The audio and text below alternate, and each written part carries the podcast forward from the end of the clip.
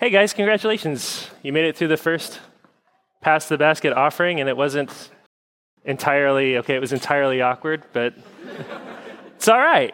Hey, baby steps, right?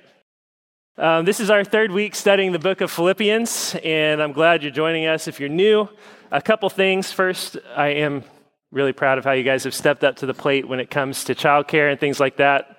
Um, a lot of people have volunteered. That's really sweet and helpful. Second of all, I think we're going to start soon giving our childcare workers a break on fifth Sundays. So, about three or four Sundays a year, or months in the year, have five Sundays. Whenever we have a fifth Sunday, we'll just have everybody in the service. We'll keep it super low, super easy for the kids, have some extra stuff, busy bags and things like that to make it a little easier on everybody. And the sermon will be more directed towards the kids those days. But that'll help the kids acclimate to worshiping with us together as families and uh, also provide some relief for our childcare workers. So that's a thing too. Um, Third, I know that uh, for some of you studying the Bible is pretty new. Um, I know that like there's a group of young men who are reading the Bible together, maybe for uh, the first time, and so um, I just want to say a couple of things to you guys this morning. Okay. All right. couple of things to you guys this morning. I just don't want you guys to be intimidated by anything when you come to the Bible. So there are some things in the Bible that can be hard to stand to understand, but God wants to be understood by you. And so if you're humble, if you're willing to learn, you don't have to worry about what you don't know or what you don't understand.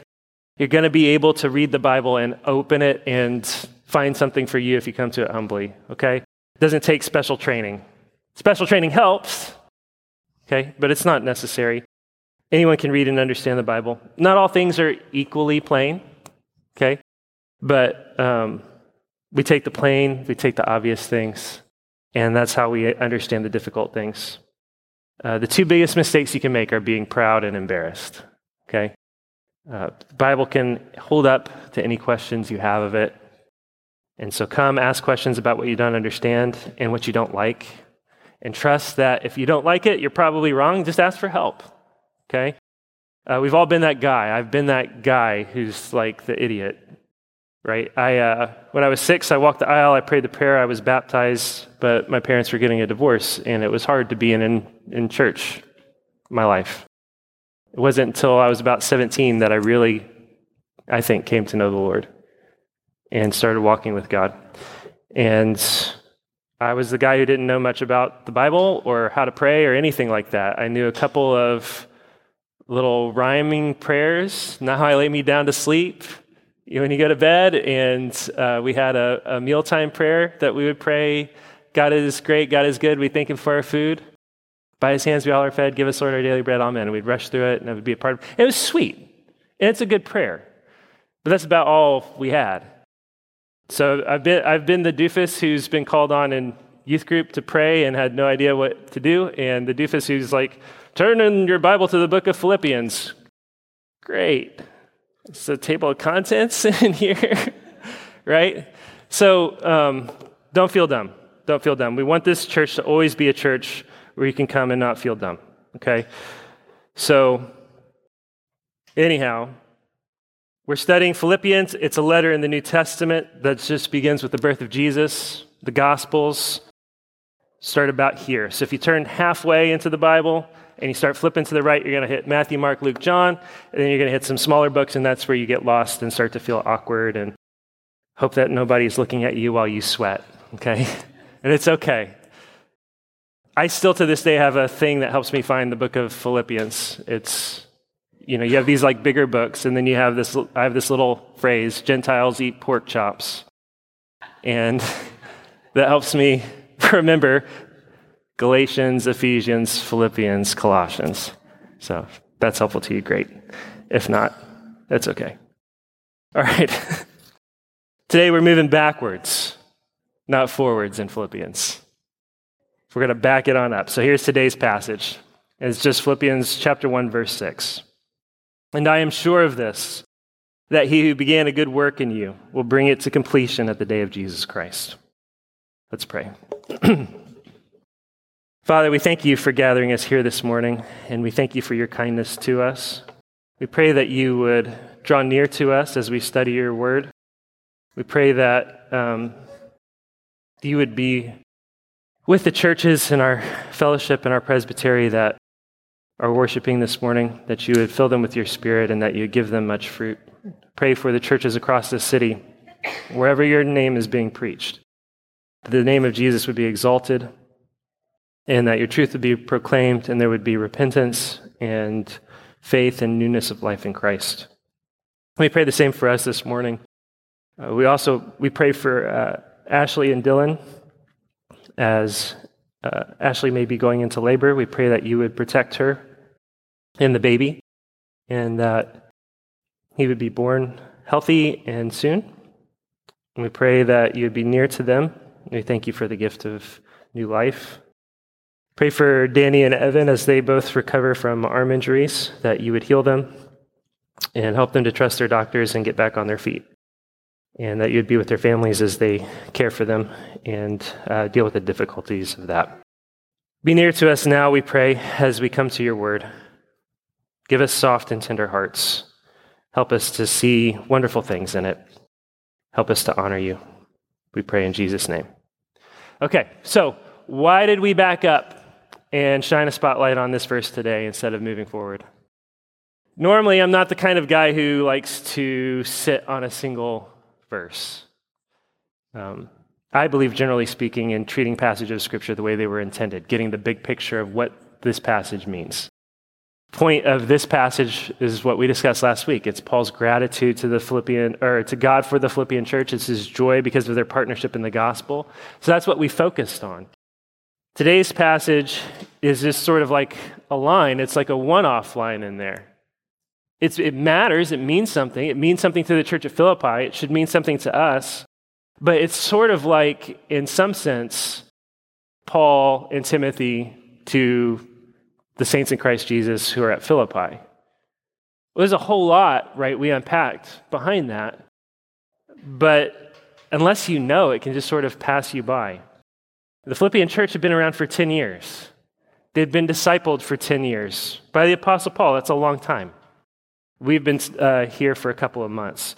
So we're going to stop and be sure we really understand the hope that's being offered in this passage and the comfort that's being held out before we move past it into the next section, okay? By the way, good test 10 years. The church at Philippi, when they got this letter, they'd been a church for 10 years. We have had services since Easter.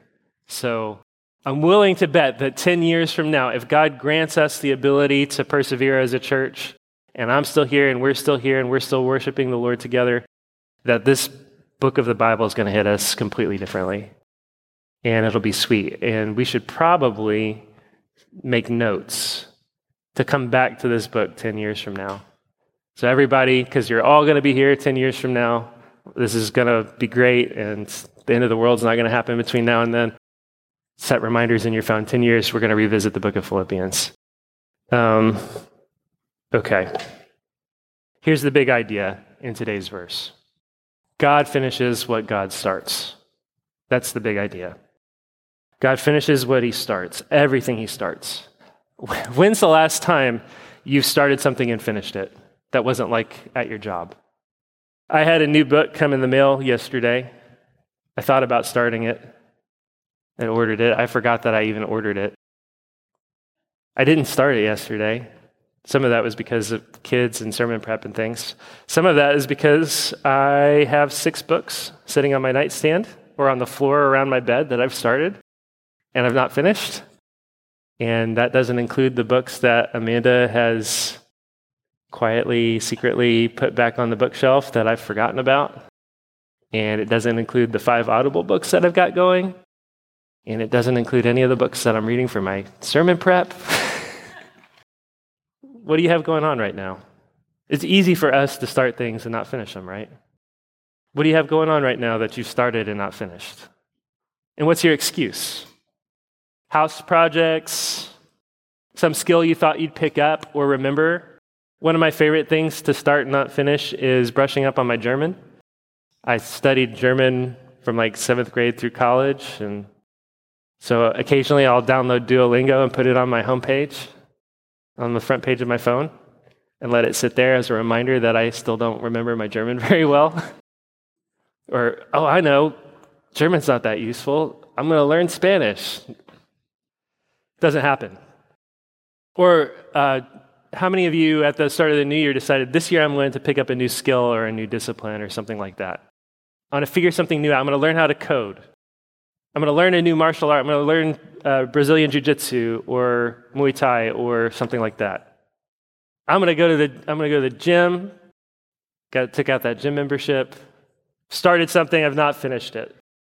I'm going to learn an instrument. We start things all the time that we don't finish. We abandon projects all the time, ideas all the time. Some of that's because we're fickle and uncommitted and we don't want to persevere and we lack the character that leads to real commitment. That's a flaw in us.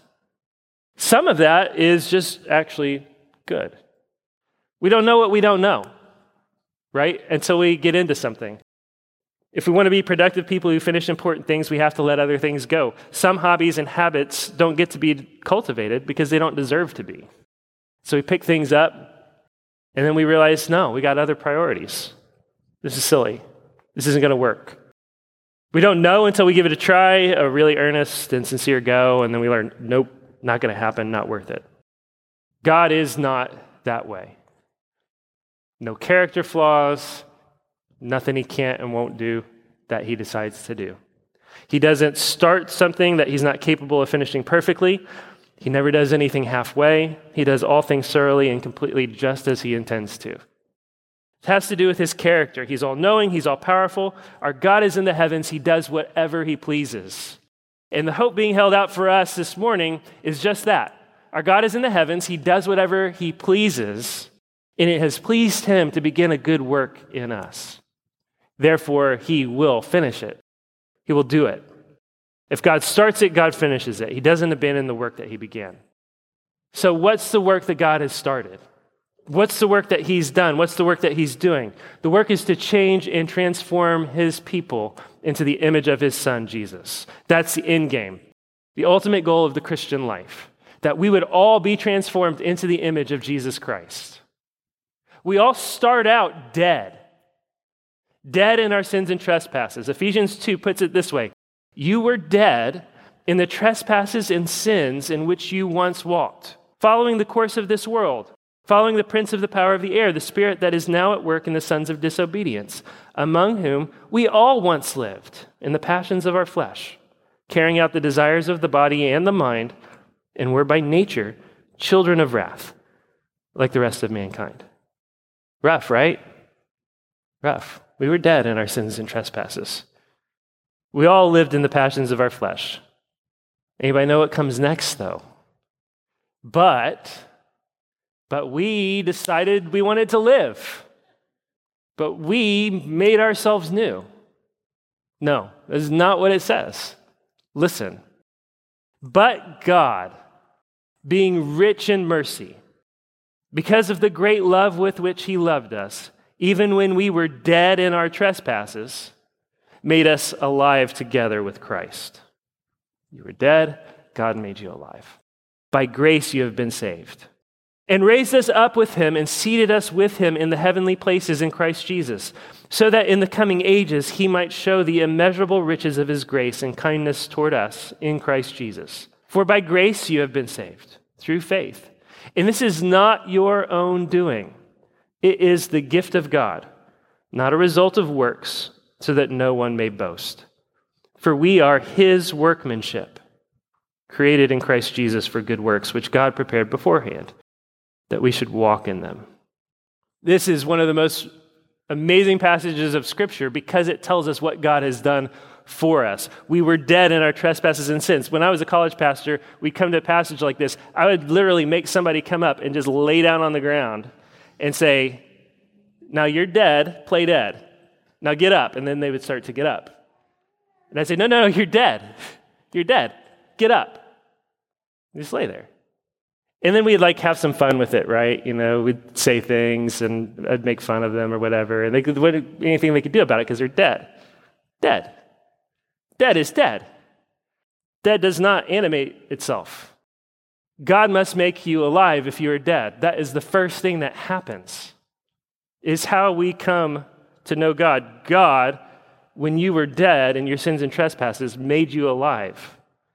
It doesn't matter dead people can't hear. If I call to them to follow Jesus, it doesn't matter. Can't come. Something has to happen. God has to breathe life into them, into us. We were all by nature dead in our sins and trespasses, locked in the tomb. And Jesus, just like with Lazarus, comes and speaks life. Lazarus, come forth. His call gives life. When he speaks and does the work, it changes us.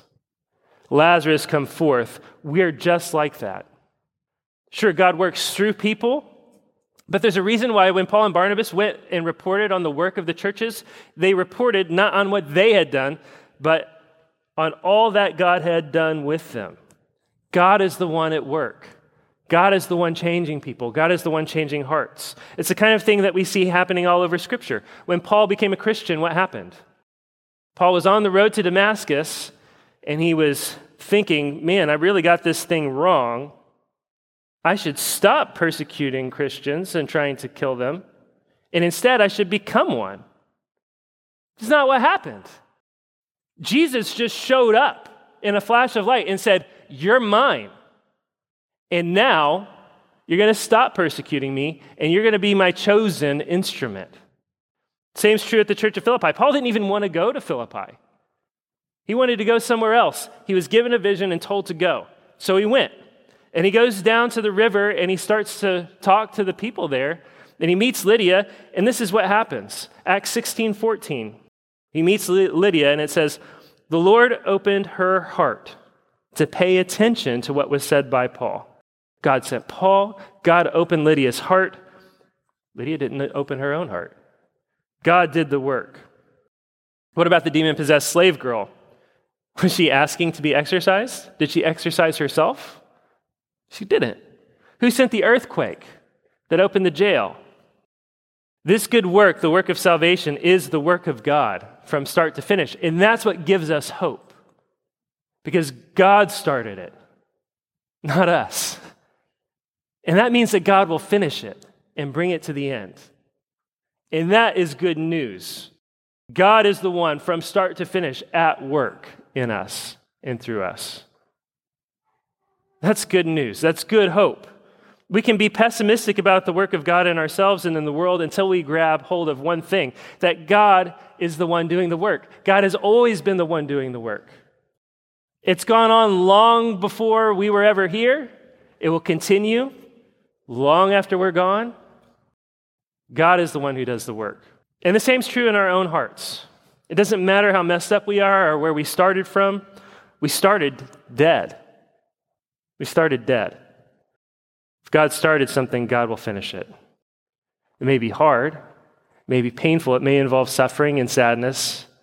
It may not look like we want it to look, but God will do it. Remember the context here. Again, it's the church at Philippi, and Paul's in prison, and there's pain, and there's suffering, there's persecution, there's temptation to abandon the gospel, there's weakness.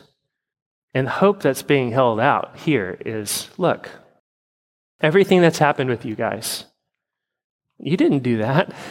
God did. And God, who started something here in Philippi, is going to finish it. He's going to complete the job. God, who has started something in you, is going to finish that, that work. And that's the next important thing. The work that God has begun is work that's in you. I'm sure of this. He who began a good work in you. It's a work that's in you. It's personal and it's real. You were dead. God made you alive.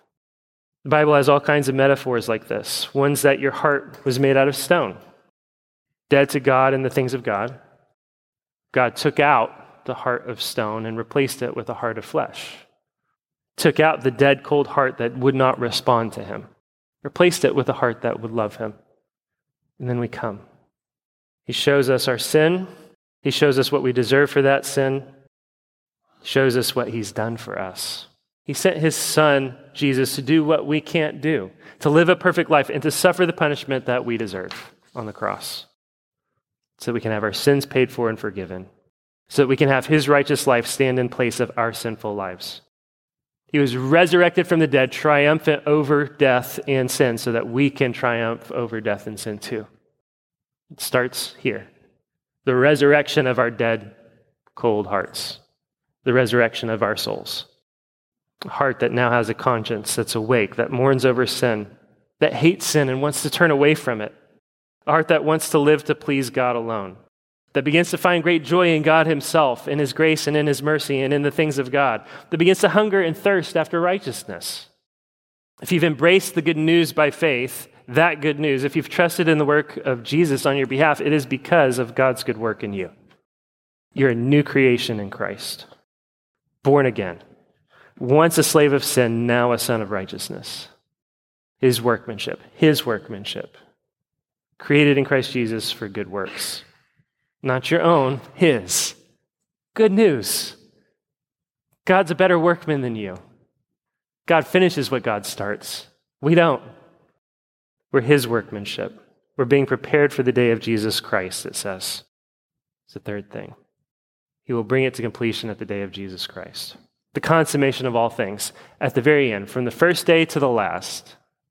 He is with us and he is at work in us to, to make us like his son Jesus. What God starts, God finishes. No matter how hard it is, God does not stop. He doesn't give up on us. He doesn't throw in the towel. He works. He sees to it that we're freed from our sin and transformed into the image of Jesus. Even you. The world can take everything else away, but it can't take that away. 1 Peter 1 says this He has caused us to be born again to a living hope through the resurrection of Jesus Christ from the dead, to an inheritance that is imperishable, undefiled, and unfading, kept in heaven for you who by God's power are being guarded through faith for a salvation ready to be revealed at the last time. He has caused us to be born again to an inheritance that's imperishable. It can't be destroyed, where thieves can't break in and steal, and moth and rust can't destroy. And that's our hope. God has done something in us. God will complete the work.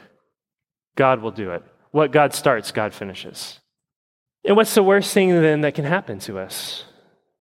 What's the worst thing? If God started something in us and God's going to finish it, what's the worst thing that can happen? They can kill us? We can die and be united with Jesus? About that, later in Philippians chapter 1, Paul says this For, for me, to live is Christ, to die is gain. To live is Christ, to die is gain. You can't take anything from me, actually. You can only give because I have an inheritance in Jesus that you cannot take away. Death is gain for the Christian because God is the one who's at work and the one who's at, in control. Romans 8 says this If God is for us, who can be against us? He who did not spare his own son, but gave him up for us all, how will he not also with him graciously give us all things? If God sends Jesus, to live and suffer and die on our behalf. That's it. That's it. That's the most he could give. Which means there's nothing else that he's going to hold back. Not like there's some kind of cap. It's like he's already done that. What's everything else to that? Who shall bring any charge against God's elect? It's, ju- it's God who justifies. Who's to condemn? Christ Jesus is the one who died, more than that, who was raised who is at the right hand of God, who indeed is interceding for us. Who shall separate us from the love of Christ? Shall tribulation or distress or persecution or famine or nakedness or danger or sword? As it is written, For your sake we are being killed all the day long. We are regarded as sheep to be slaughtered. No, in all these things we are more than conquerors through him who loved us. For I am sure that neither death, nor life, nor angels, nor rulers, nor things present, nor things to come, nor powers, nor height, nor depth, nor anything else in all creation will be able to separate us from the love of God in Christ Jesus our Lord. God the Father sent Jesus the Son to die on a cross for his enemies. That's us. That's you and me. God's enemies. God will not let the blood of his Son be spilt in vain. Not going to happen. Every drop will accomplish what he's purposed. And he's purposed to save a people for himself from start to finish, from the first to the last. And if you're in him, if you belong to him, that's you. That's you. So there's only one question left Is God at work in you? Can you say that God has begun a good work in you? How do you know? How would you know? Has God begun a good work in you? Here in the passage, we know why Paul believes that God's begun a good work in the church at Philippi. They have a 10 year track record of fellowship and partnership in the gospel. They've been there, they've been faithful, they've suffered, they've walked with God, they've demonstrated a love for the things of God, a love for fellowship with his saints, to the point that they were willing to suffer great hardship. Do you love God? Do you love the things of God? Really? Do you love the people of God? Is this kind of fellowship and partnership something you long for, that you find joy in, that you need? When the chips are down, will you defend the gospel? Remember this church? Partakers with me in grace in the defense and confirmation of the gospel, right? This is a couple verses later. This is part of how he knows that God's at work in them. Gospel's under attack, God's word's under attack. They stand up to defend it. They're there. They're there with him in his suffering. They're there with him in his persecution. They're, they're there at great risk to themselves at every step along the way. There are other tests that we see in other places of Scripture. Do you hate sin? Do you want to please God? Do you love your neighbor? Are you growing in gratitude and self control? The fruit of the Spirit is love, joy, peace, patience. Uh oh. Kindness, goodness, gentleness, faithfulness, and self control. Is that the right order? No. But did I get them all? I said gentleness. Yeah. I may have gotten it out of order, but I got it in there. Do you have the fruit of God's Spirit at work in your life? Are you faking, pretending, going through the motions? Here for some self help, here for a social club. We just want to be a place where God's at work. That's all we want to be. That's all we've ever wanted. That's all I've ever wanted to be, is where God's at work. I had plans, and I got connected to a church, and I just stuck there because I saw God at work in that church and in my life and in my family until it was time to come here. We just want to be a church where God's at work in us, in us as a people in, in our own lives and in our own hearts, transforming us and changing us to be like his son. Day by day, step by step, until the day of Christ. And if God is the one who's began a good work in this church, he'll see it through to the end. And if God is the one who's began a good work in you, if God has done that, he will see it through to the end. It can feel dark and hopeless when we see and are confronted by our sin and our weakness, and we keep falling and sinning in the same ways over and over and over again. If God is at work in you, He will do it. And if you look and you're like, well, I, I don't know, I'm weak, I don't know that I love God, I don't know that all this, I really do, maybe God's not at work in me. Okay, come to Jesus. Come. Nobody who comes to Jesus is turned away. So come. Don't get caught up. Is God at work in me? Is God not? I want you to ask the question. I want you to examine your heart. But at the end of the day, what I want is for us to come to Jesus. No beggar on the side of the road, no deaf person, no blind person got in the way of Jesus who wasn't healed. So put yourself in the way of Jesus. Come. Come to his word. Come to the community, the fellowship of the saints. Come. And pray and trust Him to do that work in you. If He has started it, He will fin- God finishes everything He starts. Everything. It's good news. Let's pray.